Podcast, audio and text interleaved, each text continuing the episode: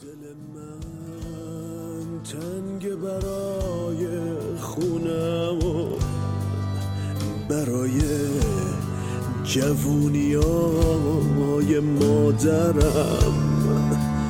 من فقط می‌خوام صداشو بشنوم. من دلم تنگ برای پدرم. من باید زنگ بزنم به رفقام که برن دو چرخم و سوار شد سلام. من سگل استری هستم از پادکست داستان پلاس. شما رو دعوت می کنم به شنیدن داستانی جذاب و ترسناک.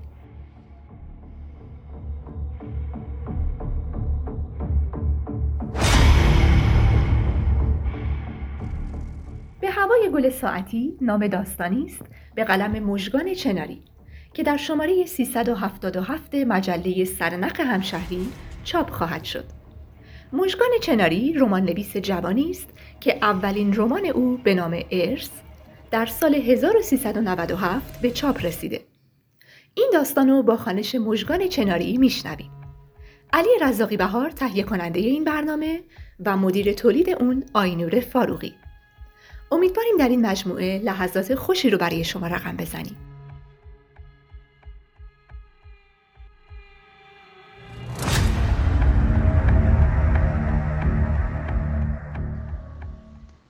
دستم از روی شاسی زنگ در سرید و انگشتانم درز بین آجرهای دیوار را چنگ زد لبم را جویدم و از پشت دیوار نگاهی به کوچه باقی انداختم. هجده سال از روزی که از این محله رفتیم گذشته اما هنوز کوچه آسفالت نشده بود. خانه گل ساعتی با دیوارهای کوتاه و در حلبی بدون رنگ همچنان ته کوچه زیر سایه درخت اوکالیپتوس لمیده. انبوه در هم تنیده که باید همون گل ساعتی جذابی باشد که بچه های دبستان را تا ته این کوچه باقی میکشاند. روی دیوار آجوری قبراق و سرحال جا خوش کرده. صدای جسور و کنجکاو علیرضای یازده ساله در گوشم پیچید. جواد صد تومنی دیوونه بعد از ظهر میخوابه. میگن توی حیاتش یه گلخونه داره پر از گلای عجیب و جالب. شاید گل گوشتخوارم داشته باشه. دیوار حیاتش خیلی کوتاهه. بیا بپریم اونور. چند تا گل بچینیم فردا ببریم سر کلاس علوم. از پیشنهاد علیرضا لرزیده و تلاش کرده بودم مثل روزی که صد تومنی جلوی چشمم سر یکی از بچه ها را شکسته بود خودم را خیس نکنم. صحنه ای که تک سنگ درشتی را به سمت بچه ای نشانه گرفت که برای چیدن گل ساعتی از دیوار حیاتش بالا رفته بود خوب به خاطر داشتم. دومتریش ایستاده بودم و صدای شکستن سرش را شنیدم. بوی قطره های ریز و سرخی که از سرش روی صورتم پاشید هنوز زیر دماغم بود. فقط سه روز از اون غروب بهاری گذشته بود و ته دلم می‌دانستم بچه بعدی که مزاحم دیوانه محل بشود میمیرد. پشت همین دیوار خودم را عقب کشیده و گفته بودم علی رضا خودت دیدی چند روز پیش سر یکی از بچه های کلاس سوم ترکوند؟ میگن شانس آورد زنده موند. علیرضا کلاه قرمز و شیکی که سوقات دایش از لندن و چشم همه بچه های محل و دبستان را گرفته بود روی سرش جابجا کرده و گفته بود عجب بچه ترسوی هستی یا؟ تو نیا من که میرم؟ با قیدی شانه بالا انداخت. بدون من تا ته کوچه باقی رفت و هیچ وقت از آن خانه برنگشت. با صدای تیز زنی از جا پریدم و به زمان حال برگشتم. کیه؟ مأمور برق. بلا فاصله در زده شد. با تعنی داخل رفتم و کنتور برق را چک کردم. کارم فقط چند ثانیه طول کشید و دوباره بیرون سر کوچه باقی ایستاده بودم. چاره ای نبود. باید کنتور خانه گل ساعتی را هم چک می کردم از وقتی استخدام و برای محله قدیمیمان انتخاب شده بودم دو سه بار محل کارم را با همکاران عوض کرده بودم. تا به این خانه نرسم ولی امروز برای از دست ندادن شغلم چاره دیگری ندارم. باید با ترس و کابوس بزرگی که از سالهای کودکی روی وجدانم سنگینی می کند روبرو شوم. دفترم را زیر بغلم چنگ زدم و قدم در کوچه خاکی گذاشتم. خیره به در قرمز و حلبی جلو رفتم و تشر ملامت در سرم شدت گرفت. چرا به هیچکس چیزی نگفتی؟ آخرین بار تو علیرضا رو دیده بودی. چرا ساکت موندی؟ لبم را گزیدم و به جای جواد 26 ساله جواد 8 ساله در سرم به حرف آمد. من فقط هشت سالم بود. از صد تومنی میترسیدم. فکر کردم اگر حرفی بزنم می‌فهمه و سر منو هم با سنگ میترکونه. الان چرا چیزی نمیگی؟ جسد علیرضا هنوز باید توی اون خونه باشه. سرم را بالا گرفتم تا حق به جانبی که به دنبالش بودم را در جستم پیدا کنم. باید همه این کابوس های کودکانه را دور بریزم. علیرضا در آن خانه به قتل نرسیده بعد از طلاق والدینش و هزانتی که به دست پدرش افتاد مادرش بارها در کوچه و محله جلوی چشم همسایه ها شوهر سابقش را تهدید کرده بود که علیرضا را با خود می‌برد و به کشوری که برادرش تبعی آنجا شده مهاجرت می کنند. همه می‌دانستند تمام آن زجه های بعد از ناپدید شدن علیرضا تظاهر او به بیخبری است تا بی دردسر شکایت و غیرقانونی از کشور خارج شوند درست از پدر علیرضا بعد از گم شدن پسرش از این محل رفت و نتوانستم خبری از سرنوشت علیرضا بگیرم.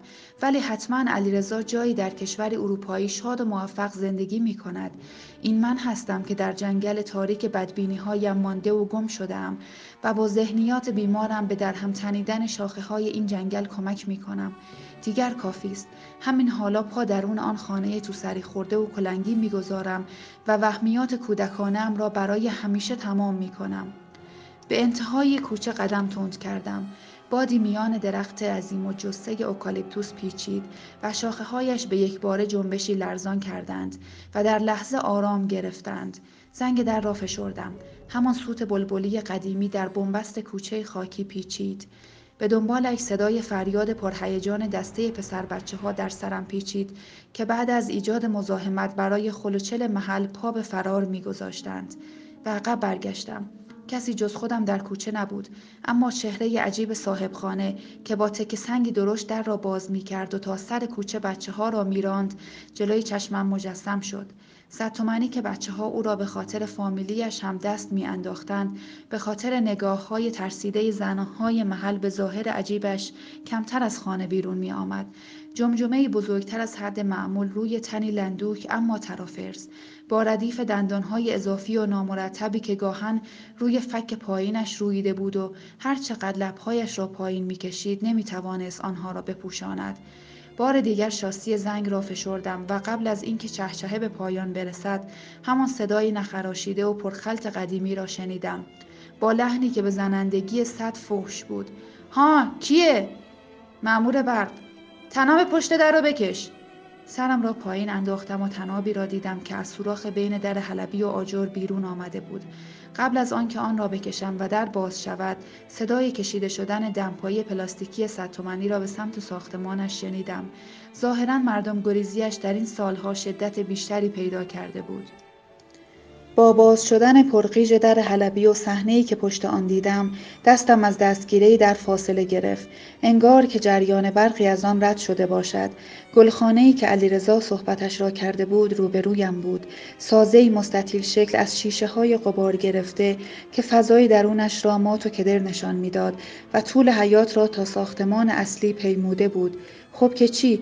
البته که علیرضا در مورد گلخانه درست گفته بود. شیطنت های پسر بچه تخص دبستان و محله را که نمی‌شد دست کم گرفت. با پلک بر هم زدنی نگاهم را از گلخانه گرفتم و داخل شدم. با صدای صد پشت پنجره اتاقی از جا پریدم. رفتی در و پشت سرت ببند.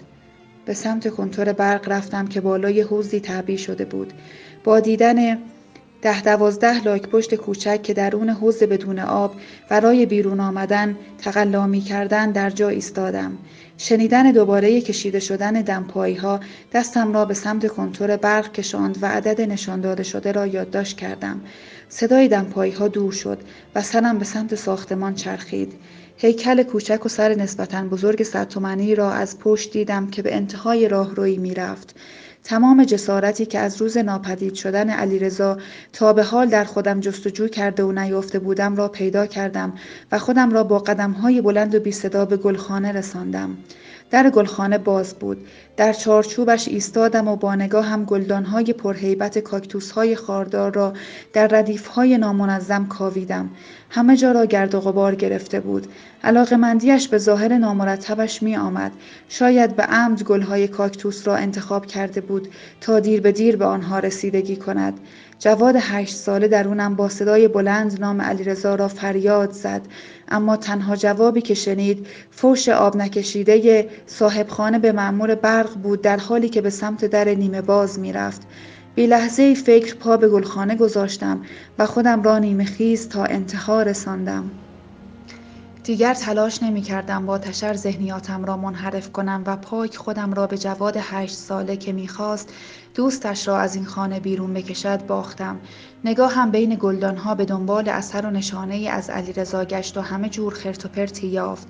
کلاه آباژوری بدون پایه صندلی راک با پشتی شکسته چارچوب منبت کاری شده اما شکسته تابلوی بدون عکس. انگار اینجا علاوه بر گلخانه کاکتوس های عظیم و جسه برای صد تومنی حکم انباری هم داشت اما به نظر نمی رسید وسایل در هم ریخته متعلق به خودش باشند. مثل زبال جمع کنی وسواسی همه را از میان دوریس های مردم جمع کرده و به خانهش آورده بود. به نیمه گلخانه که رسیدم دیگر اثری از کاکتوس ها نبود و جایش را به وسایل شخصی داده بود. لنگه های کفش زنانه پیرهن های بچگانه. تکه های لباس را به امید یافتن پیرهن فرم دبستانمان زیر رو کردم. حقم بود صد تومنی بیاید و با اردنگی جواب دیوان بازی هایم را که نمی توانستم متوقفشان کنم بدهد. تور پاره پیرهن عروسی را که کنار زدم دستم در هوا خشک و نفس در سینهام حبس شد. کلاه قرمز علیرضا مثل جسد مفقود الاثری که بعد از سالها پیدا شده جلوی رویم در هم مچاله شده بود. لحن شادش در گوشم پیچید. مامانم گفته می‌خوایم با هم بریم لندن. برای همین میره کلاس زبان. ازش پرسیدم روی کلاه چی نوشته؟ گفت یعنی خوشحال باش. دو دستم با هم به سمت کلاه خاک گرفته اما همچنان قرمز پررنگ رفت. با بغزی که در گلویم حجم گرفت آن را برداشتم و از هم باز کردم. رویش عبارت بی هپی چاپ شده بود. کلاه را به صورتم چسباندم. با نفسی عمیق هوا را بلعیدم و بی صدا حق زدم. هجده سال خودم را فریب داده بودم اما جواد هشت سال سر حرفش باقی مانده بود. جسارت علیرضا او را در خانه این مردک دیوانه به کشتن دستان لرزانم کلاه را چنگ زده بودند. تصمیمم را در یک صدم ثانیه گرفتم. آن موجود کینتوز که به کودک یازده ساله رحمه کرده بود را تا سر حد مرگ زیر باد کتک می‌گیرم. بعد نشش را تحویل پلیس و مردم محله قدیمی می دهم. می توانند بیاین و استخوانهای علیرضا و یا شاید پسر بچه های بیشتری را از زیر خاک گلخانه او بیرون بکشند. نفرت و عصبانیت مذاب راهش را در گلویم گرفته بود و بالا می آمد. قبل از اینکه فریاد بزنم مردی که قاتل و انگشتان قویم را که آماده کوبیدن به ردیف دندانهای نامرتبش بودند مشت کنم صدای زمزمه ضعیفی شنیدم کسی اینجاست یکی کمک کنه خواهش می‌کنم نفسهای هرسالودم را در سینه حبس کردم و سر تا پا یک جفت گوش شدم. صدای بم و نامفهوم این بار میان حقحق گریه تکرار شد. تو رو خدا حرف بزن. صدای پا و نفساتو شنیدم. می‌دونم صد تومنی نیستی. سرم را چرخاندم و با دیدن شیشه شکسته گلخانه در پشت سرم خم شدم. ستومنی اگر از پنجره اتاقش نگاهی به بیرون میانداخت می توانست مرا ببیند. کف دستانم را روی لباسها گذاشتم و به انتهای گلخانه خزیدم. تو کی هستی؟ کجایی؟ صدا بلا فاصله جواب داد آقا تو رو خدا منو نجات بده من این پایینم زیر منبع آبی دریچه است منو از اونجا آورد این زیر قدرتی که خشم به عضلاتم داده بود جای خود را به کمک رساندن و نجات صاحب صدا داد. نه تنها در مورد کشته شدن علیرضا در این خانه درست حد زده بودم بلکه دیوانه مردم گریز محل از سالها پیش تا به حال به جنایات پنهانی خود ادامه داده بود. منبع آب پشت گلدانهای سفالی بود. بار دیگر از پنجره شکسته گلخانه بیرون را پاییدم. صدای رادیو همچنان تنها صدایی بود که سکوت ظهر تابستان را می شکست و از تومنی خبری نبود. بی آنکه بلند شوم گلدانهای در هم شکسته را دور زدم و خودم را به منبع آب رساندم. آقا هنوز اونجایی؟ تو رو خدا منو اینجا تنها نزار. بدون من نرو. همینجا هستم. نگران نباش. کف دستانم را به بدنه منبع چسباندم و سعی کردم آن را از روی دریچه فلزی کف گلخانه حل بدهم. منبع نیمه پر بود. به راحتی اما پر سر و صدا جابجا شد. چندان نمی توانستم امیدوار باشم که صدا از گلخانه به درون ساختمان نرسیده باشد. اطرافم را پاییدم و قبل از باز کردن زنجیری که به دور دستگیره های منحنی دریچه گره خورده بود تیشه دست کوتاه را قاب زدم. دریچه را به روی تاریکی و بوی نم باز کردم. صدا واضحتر شد. آقا تو رو خدا زود باش زود باش تا اون دیوونه نیومده. گوشی موبایلم را از جیب پیرهنم بیرون آوردم و چراغ قوهش را روشن کردم. نور را به سمت ذرات گرد و غباری که در تاریکی میچرخیدند گرفتم و پله های چوبی نردبام را دیدم. هنوز از ستومنی خبری نبود و از آشپزخانه صدای به هم خوردن ظروف می آمد نور گوشی را روی پله ها انداختم و پایین رفتم. بوی نم و نفت شدت گرفت. شش پله بعد پایم به کف زیرزمین رسید. بی نور را اطرافم گرداندم. کجایی؟ قبل از اینکه جوابی بشنوم پسر بچه ای را با خونی که روی سر و صورتش خوش شده بود دیدم. هم سن و سال علیرضا بود. از شدت ترس و هیجان با چشمان گشاد شده نفس نفس می‌زد. جلوتر که رفتم رد سیاه اشک را روی صورت رنگ پریدهش دیدم. دست و پاهایش به ستونی چوبی بسته شده بود. چند روز اینجایی؟ نمی‌دونم آقا. اینجا شب و روز معلوم نیست. وقتی اومدم بعد از ظهر بود. فکر کردم صد خوابه. من فقط از دیوار رفتم بالا تا یه دونه گل ساعتی بچینم. می‌خواستم ببرم سر کلاس علوم تا آقا معلم بگه راست میگن که اقربه هاش میچرخه. چطوری گیرت انداخت؟ با یه سنگ زد توی سرم. افتادم توی حیات خونش. آقا تو رو خدا بریم تا نیومده. اگه ببیندتون شما رو هم اینجا نگه میداره. پسر بچه در مقابلم محو شده بود و درخواست کمکش در چهره و صدای علیرضا ریخته بود. خدا خواسته بود زمان به عقب بازگردد و من بزدلی و سکوت سالهای کودکی را جبران کنم. فرصتی پیش آمده تا از این پس هر وقت از جلوی خانه سابق پدر علیرضا رد می شوم به جای شرمساری و احساس گناه بابت سکوتم باعث افتخار همه مردم محل بشوم. نگاهی به دریچه بالا انداختم. صدای قدم های نزدیک و نزدیکتر می شد. سایده شدن بدنه منبع به موزایی کار خود را کرده بود. بی معطلی خودم را پشت نردبام انداختم و در تاریکی پنهان شدم. ستومنی کنار دریچه زانو زد. سرش را پایین گرفت و قرید کی اون پایینه؟ چرا میایین توی خونه من؟ چی از جونم می‌خواین؟ وقتی جوابی نشنید از پله ها پایین آمد و از بین دندان های کلید شده نفیر زد. هر کی پاشو توی این خونه بذاره دیگه بیرون رفتنی در کار نیست. اگه نمی‌دونستید حالا بدونید. مثل قبلی ها همین پایین چالتون می‌کنم. دو پله مانده بود تا پایش به کف زیر زمین برسد که من را تیشه به دست پشت نردبام دید. نباید فرصت می‌دادم پایش به زمین برسد. نعره ای کشیدم. دو دستی تیشه را بلند کردم و فرق سر کمویش را نشانه گرفتم. تیشه از کنار کاسه زانویش گذشت و با آن به زمین افتادم. چقدر به ناگاه او بزرگ و من کوچک شدم. در بحت صدای پسر بچه هشت ساله ماندم که موقع حمله از گلویم خارج شده بود. ستومنی با مسخرگی و پرتعنی خندید. انگار می‌دانست حقیرتر از آن هستم. که به او آسیبی برسانم. میان گریه های پسر بچه دست و پابسته ای که چشم امیدش به من بود کف دستان خاکیم را روبروی صورتم گرفتم. دستان یک پسر بچه مقابلم بود. با فریادی به سمت ستومنی که حالا قهقه می‌زد برگشتم. به جای نعره یک مرد جیغ پسر بچه از گلویم خارج شد.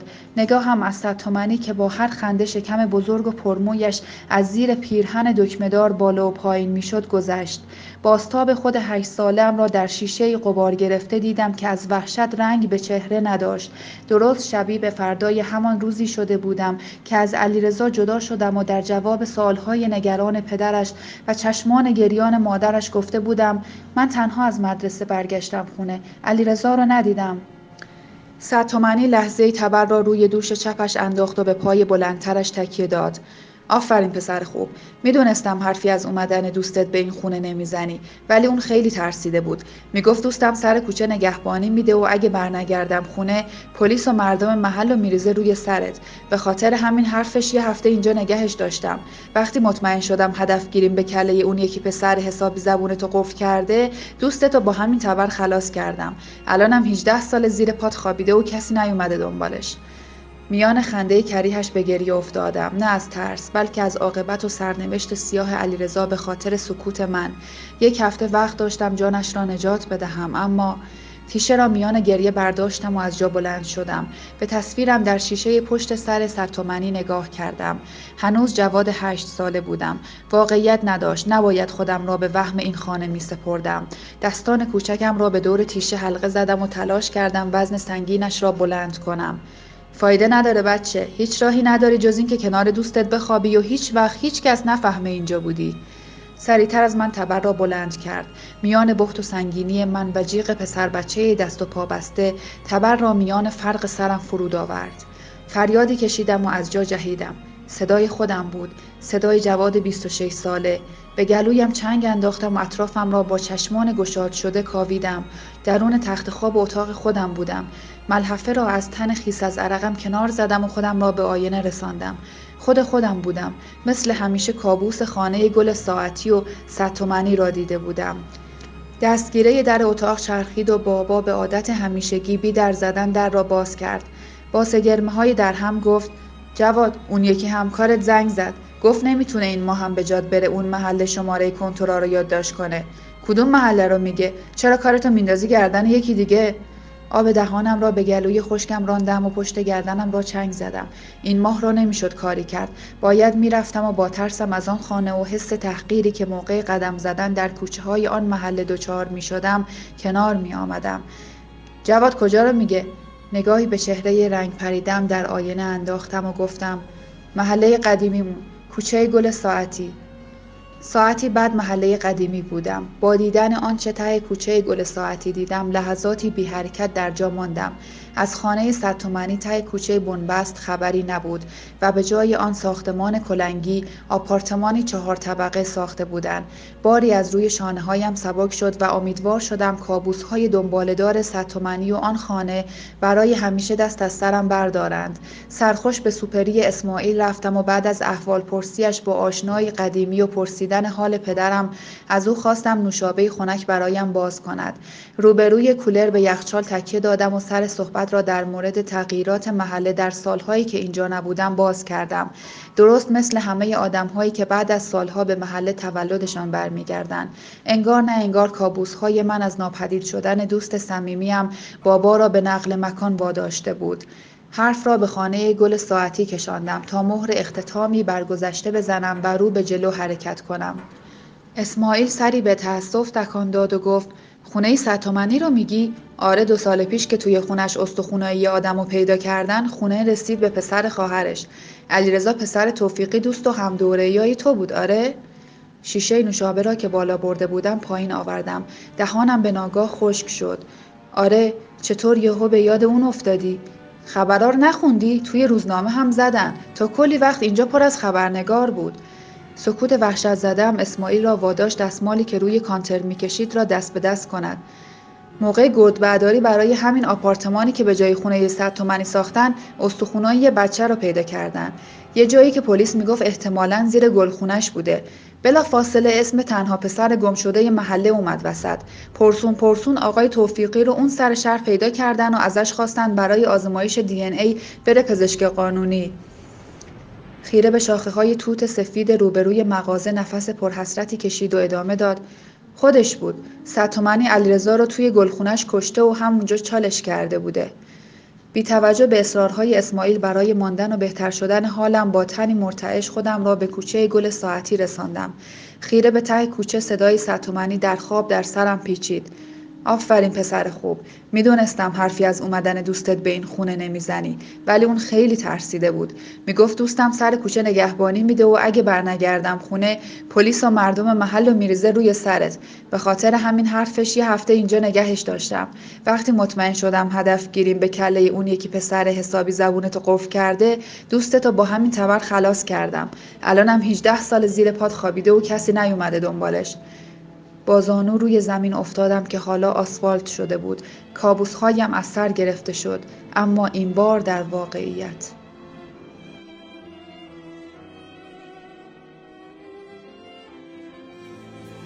می‌دونم خیلی گرفتاری دارین. سر برج و بدهکاری دارین. بابت مزاحمت شرمندم ته جیب تو یه دوزاری داریم.